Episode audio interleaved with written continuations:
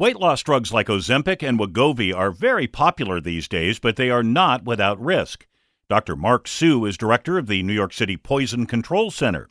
He says people are actually overdosing on those weight loss drugs. Yes, we have seen an increase in cases reported over the past couple of years associated with these medications. But these drugs are injectables. How do you overdose on an injectable? These medications are somewhat problematic or at least difficult to dose because of the dosing mechanisms. They come in these syringes that require a dial, the dial to adjust the dose. And if you make a mistake by adjusting the dial, you can you can I- incorrectly or you can give the incorrect dose to yourself. By the way, taking more of the weight loss drug will not make you lose more weight, but it could make you sick. For this and more health news, go to WCBS880.com slash health. I'm Steve Scott, WCBS 880 News.